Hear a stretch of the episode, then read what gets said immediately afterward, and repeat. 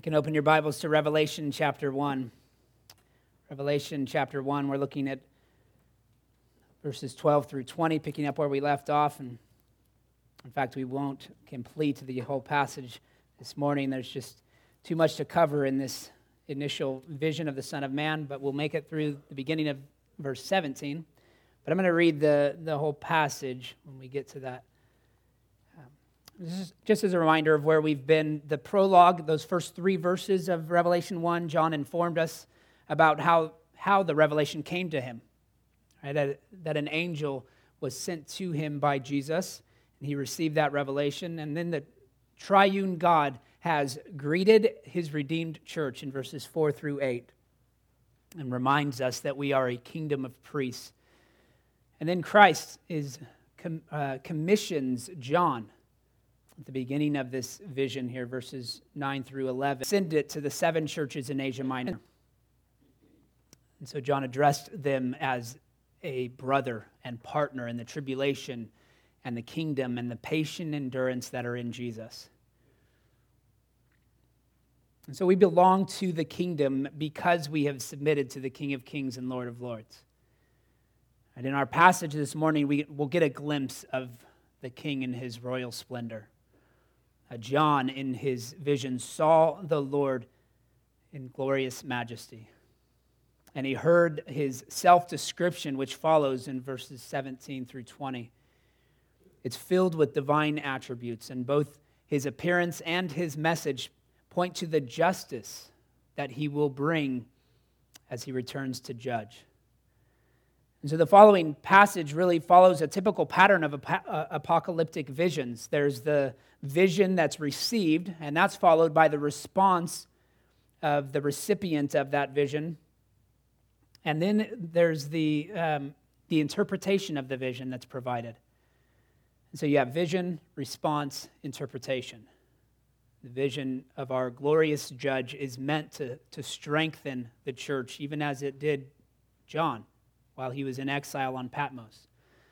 Um, and so, if we could kind of summarize this passage, I might say it this way The majesty of Christ reveals his authority to bring divine judgment and to preserve his elect. Right? The majesty of Christ reveals his authority to bring divine judgment and preserve his elect. That's the, the purpose of this vision for John. The language of the elect, it's not elitist terminology. Right? Our, our English word election simply stems from the Greek word to choose. It, it comes from that root, the, to choose. So Jesus himself defines election for us in John 15, 16, saying, You did not choose me, but I chose you. We might say, You did not elect me, but I elected you. So the vision of Christ in this passage affirms his authority both to judge and to preserve his people. So before we read it, let's ask the Lord for his help in understanding it. Heavenly Father, we thank you again for this passage. We thank you for this book of Revelation and, and its purpose to strengthen us, to increase our faith, to give us a, a reaction of both conviction and comfort by the gospel. Lord, we pray that you would do that work that only you can do, that you would open blind eyes, that you would open deaf ears, and that you would soften hardened hearts so that we might respond in obedience to this truth. Increase in our faith and our love for you. Lord, and go out having been in your presence to, to take to, to recognize that you are with us wherever we go. To continue to reflect upon your word and to be challenged by it, to be changed by it. For your glory we ask it in Christ's name. Amen. So read with me Revelation chapter 1, verses 12 through 20. Then I turned to see the voice that was speaking to me, and on turning, I saw seven golden lampstands. And in the midst of the lampstands, one like a son of man, clothed with a long robe and with a golden sash around his chest. The hairs of his head were white like white wool, like snow his eyes were like a flame of fire. His feet were like burnished bronze refined in a furnace. And his voice was like the roar of many waters. In his right hand he held seven stars. From his mouth came a sharp two edged sword. When I saw him, I fell at his feet as though dead. But he laid his right hand on me, saying, Fear not. I am the first and the last and the living one. I died, and behold, I am alive forevermore, and I have the keys of death and Hades. Write therefore the things that you have seen, those that are, and those that are to take place after this. As for the mystery of the seven stars that you saw in my right hand and the seven golden lampstands, the seven stars are the angels of the seven churches, and the seven lampstands are the seven churches. Amen. This is God's holy word. Well, John interrupts the, the speech of the, doesn't interrupt, but interjects kind of the, providing a parenthesis here for the speech of the Son of Man, where he's takes the time to describe what he's actually seen, right? It's, he's, he's heard the voice, and then he turns to see the Son of Man, and he describes that appearance before he goes back to the words that the Son of Man is saying. And so it's, it begins with verses 12 through 16 here, this the splendor of glory. If you're following along in your outline there, you can fill that in the splendor of glory, verses 12 through 16. And he talks about the witness of the church. Then I turned to see the voice that was speaking to me, and on turning, I saw seven golden lampstands. Um, it, it's important to keep this overall image in mind of what John sees. This is a, a powerful portrayal of our Lord in his role as the great prophet, priest, and king. He is our royal high priest, standing in majestic authority. He's the king who can bring that authority to bear in uncompromising judgment, even as we saw there from Ezekiel 5. And his prophetic message reveals his divinity, it warns his enemies, and it comforts his bride. So the description here draws heavily upon two images in Daniel one of the Ancient of Days in chapter 7, verse 9, and that's combined with this human figure from Daniel chapter 10, verses 5 and 6, where this human figure would defeat the succession of pagan kingdoms. Really, that's a reflection of the fulfillment of Daniel chapter 2, the, the uh, interpretation of the dream there, where, where Christ would put an end to the pagan kingdoms. So Poythress writes this What was distant for Daniel has now become reality through Christ's death and resurrection. Right, what he only saw in images, John has seen, he's witnessed it himself.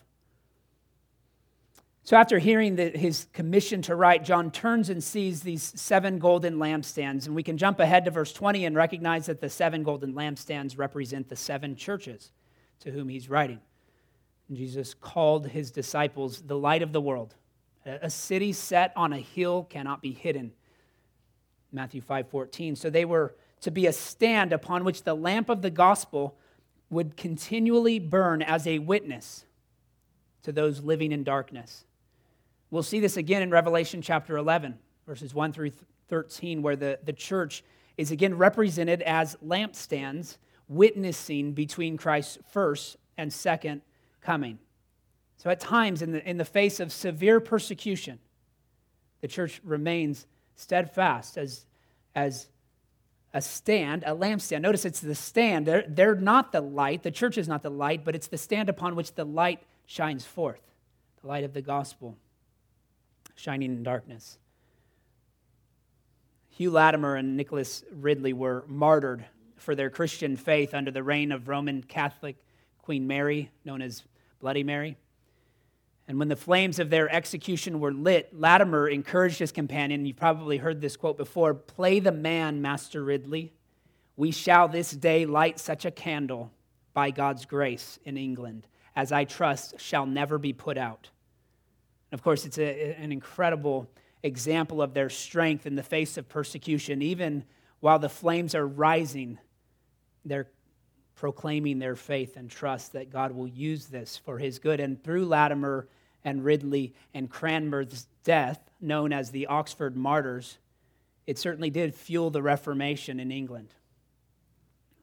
Rick Phillips says, Surely it's in large part due to the dim light and lukewarm commitment of so many worldly Christians in churches that so few people pay attention to the gospel today.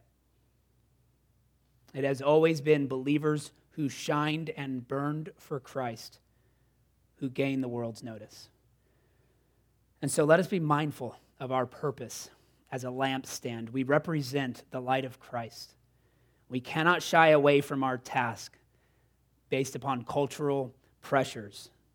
We, we're to remain steadfast in our stand against the world, the flesh, and the devil. We can only do that when we have a proper perspective of the Son of Man. And so, this vision that John received here before the persecution continued to intensify, this vision would be what carried his church through that time.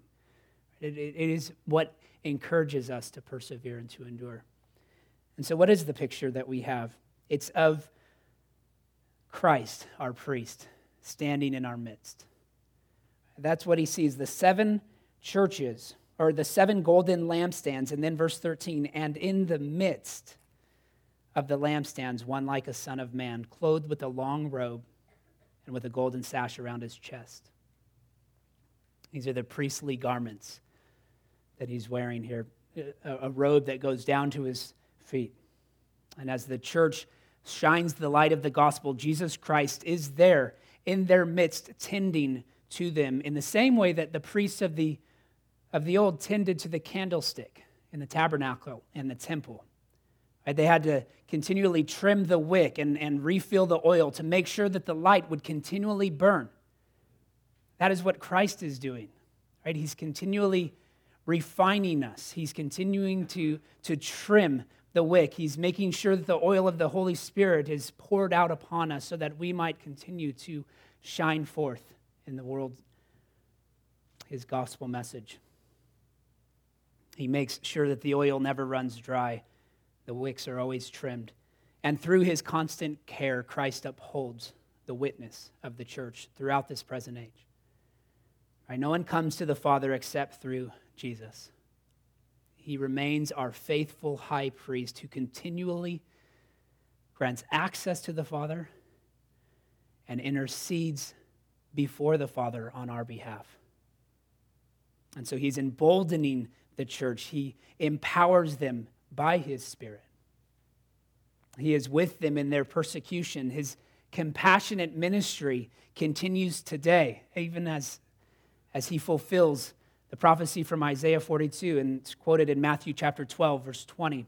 A bruised reed he will not break, and a smoldering wick he will not quench. It's a beautiful image right, of, our, of our high priest protecting us if you feel the faith, that your faith is bending like a reed that's about to break, or if you feel like your faith is this faintly burning wick, you can trust that when you rest in your Savior, He lovingly protects you. He strengthens your back. He cups His hands around the candle so that the winds of persecution and temptation will not snuff it out,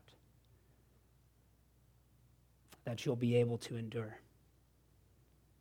and he protects the smoldering wick while at the same time bringing forth justice, bringing forth judgment upon the impostors or upon the nations who persecute the church. He's the one granting success, success and growth to the churches. Right? He builds his church, and the gates of hell will not prevail against her. And as we'll see in the letters, he's also the one who can remove the lampstand from its post. Right? He has the authority to tend and prepare and, and take care of that light, and he can remove the lampstand when we rebel and, unrepent, and, and remain in unrepentant rebellion. And we also see in this image the authority of Christ our King, verses 14 through 16. You have the hairs of his head are white like white wool, like snow, his eyes like a flame of fire, his feet like burnished bronze refined in the furnace, and his voice like the roar of many waters. It's this, this imagery that follows points to Christ's kingly role. He's our sovereign ruler. His purity and wisdom are depicted by the white hair, which resembles the Ancient of Days in Daniel 7 9. And once again, we find this the vision describing Jesus in terms which the Old Testament applies to the Father. And we see this Trinitarian description, right? His divine attributes and qualities. He's equal with the Father, same in substance, equal in power and glory. And his burning eyes depict his holy, the holy presence of God. Our fire has that dual purpose of both purifying but also punishing. His bronze feet represent the, the warrior on mission to conquer all his and our enemies. His roaring voice reminds John of the sound of the, the crashing waves against the island of Patmos. It's just this overwhelming sound, this thunderous sound. The same phrase occurs later on with the multitude that are crying out, Hallelujah to the Lord. It's just this thunderous noise. Roar of many waters. It comes from Ezekiel 43, verse 2, where God is described as coming to destroy the city. And his thundering voice would strike fear in whoever stood opposed to him. And then there's this image of him holding the seven stars in his hand, again, representing his sovereign rule, his cosmic rule, if you will. Again, the question is have you, have you bowed before the King of Kings? This display of God's glory as, as revealed in His Word, has that brought you to your knees in humble submission? Christ, as our King, subdues us to Himself.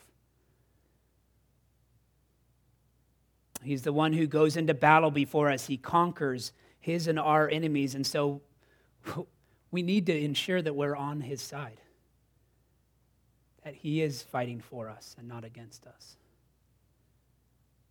And so we must humbly submit to him as our Lord.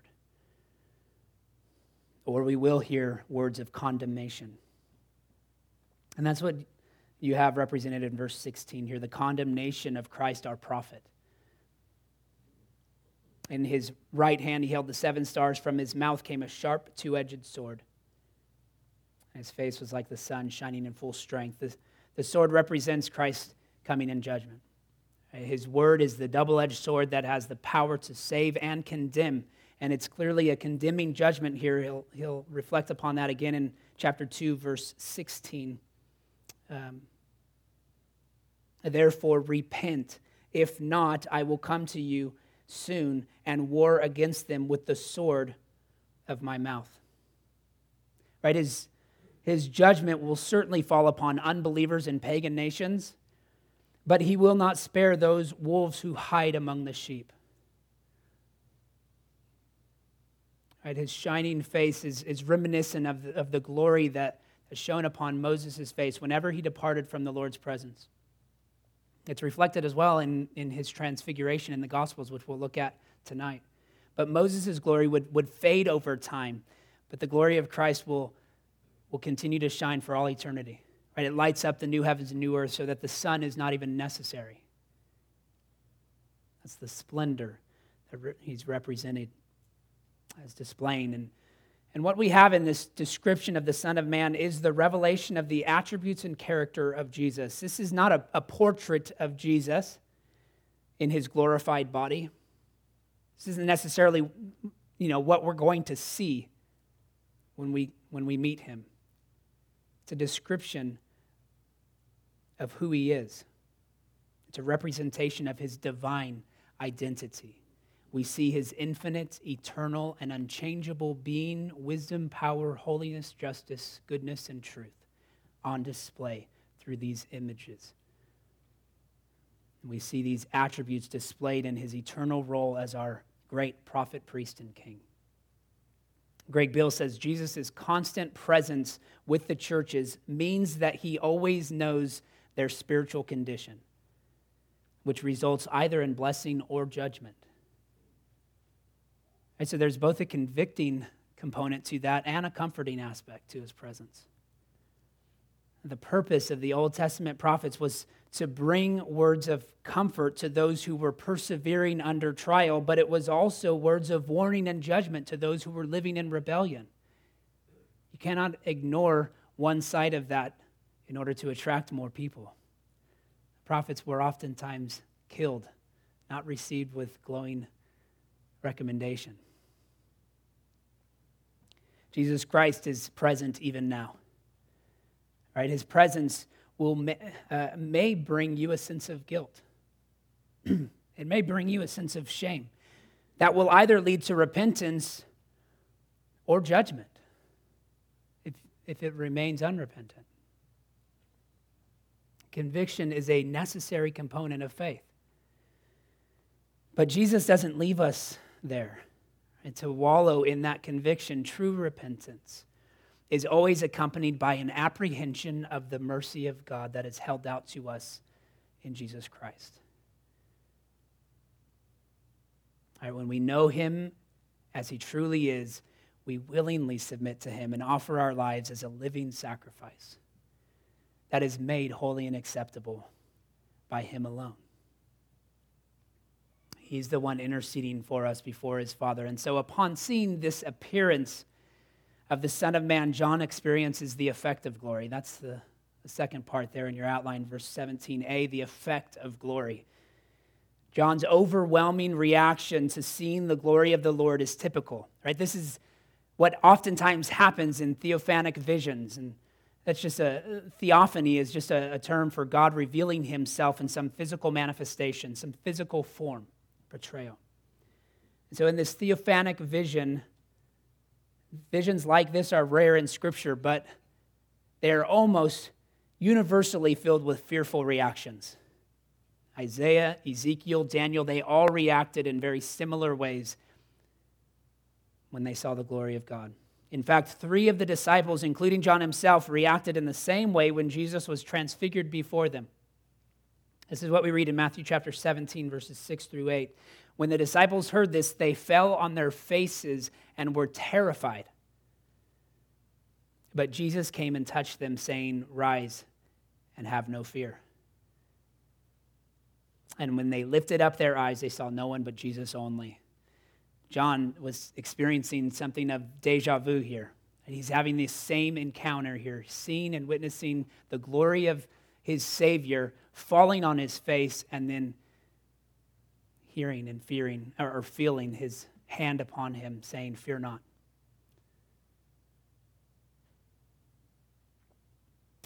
Why would John be filled with, with fear? And when he sees the glory, don't, we want to kind of insert their awe. We want to insert something different, like amazed. But it's fear. Why does the glory of Jesus leave John face down in the dirt, face down in the ground? Charles Spurgeon says the most spiritual and sanctified minds, when they fully perceive the majesty and holiness of God are so greatly conscious of the great disproportion between themselves and the Lord that they are humbled and filled with holy awe and even with dread and alarm. But the awe is, is appropriate, it goes together with fear. But we shouldn't minimize this component of fear. To behold Jesus, even in veiled glory, is to be aware of his perfect righteousness and holiness and recognize our own unworthiness to remain standing before him. His holiness creates a sharp contrast with our sinfulness. So, John, being humbled and, and a mature saint, was fully aware of his ongoing struggle with sin, even in his 80s at this point. His fear stems from the recognition of his own unworthiness to stand before the Son of Man. And so he's following in the steps of Isaiah, whose vision of the throne of God led him to declare, I am a man of unclean lips. And I dwell in the midst of a people of unclean lips. Peter had a similar reaction when Jesus provided the miraculous catch of fish. He fell down at Jesus' knees and cried out, Depart from me, or he fell down upon his knees at Jesus' feet and he cried out, Depart from me, for I'm a sinful man, O Lord. He recognizes his sovereignty, he recognized his holiness and his majesty, and the only proper was, response was humility. And the holiness of Jesus ought to leave sinful humans terrified. It ought to. It's an appropriate reaction. When we catch a glimpse of his purity, we begin to recognize the horrifying clarity of our own filthy garments.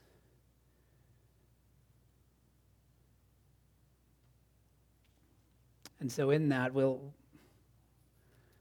we'll come to a conclusion here, and, and we're going to cover that third section next week. But if, if you want some closure to your outline there, in your, follow, in your outline, you can fill it in the announcement of glory. The announcement of glory. But that'll be the title of our sermon next week. I want to conclude with this idea, right? If you've never fallen on your face in humility, before the glorious judge of the universe, then you must not know him as he has revealed himself. And I'm not talking about simply an emotional, physical reaction, like where you've literally been prostrate on the ground. I'm talking about a heartfelt posture of your whole being. if the holiness of our Lord, who remains in our midst even now, does not strike an equally fearful reverence in us, then we likely are not as mature in our faith. Right? A lack of fear does not make you stronger. It reveals just how weak we are when we disconnect our head from our hearts, where we think we know everything we need to know but our hearts are far from God. When we can worship God only in our thoughts and our emotions are far from Him, we should be fearful. And we should cry out to Him to stir up in us repentance and faith. Joel Beeke says in Gethsemane, the enemies of Jesus fall backward in terror when Jesus declared his glory as I am.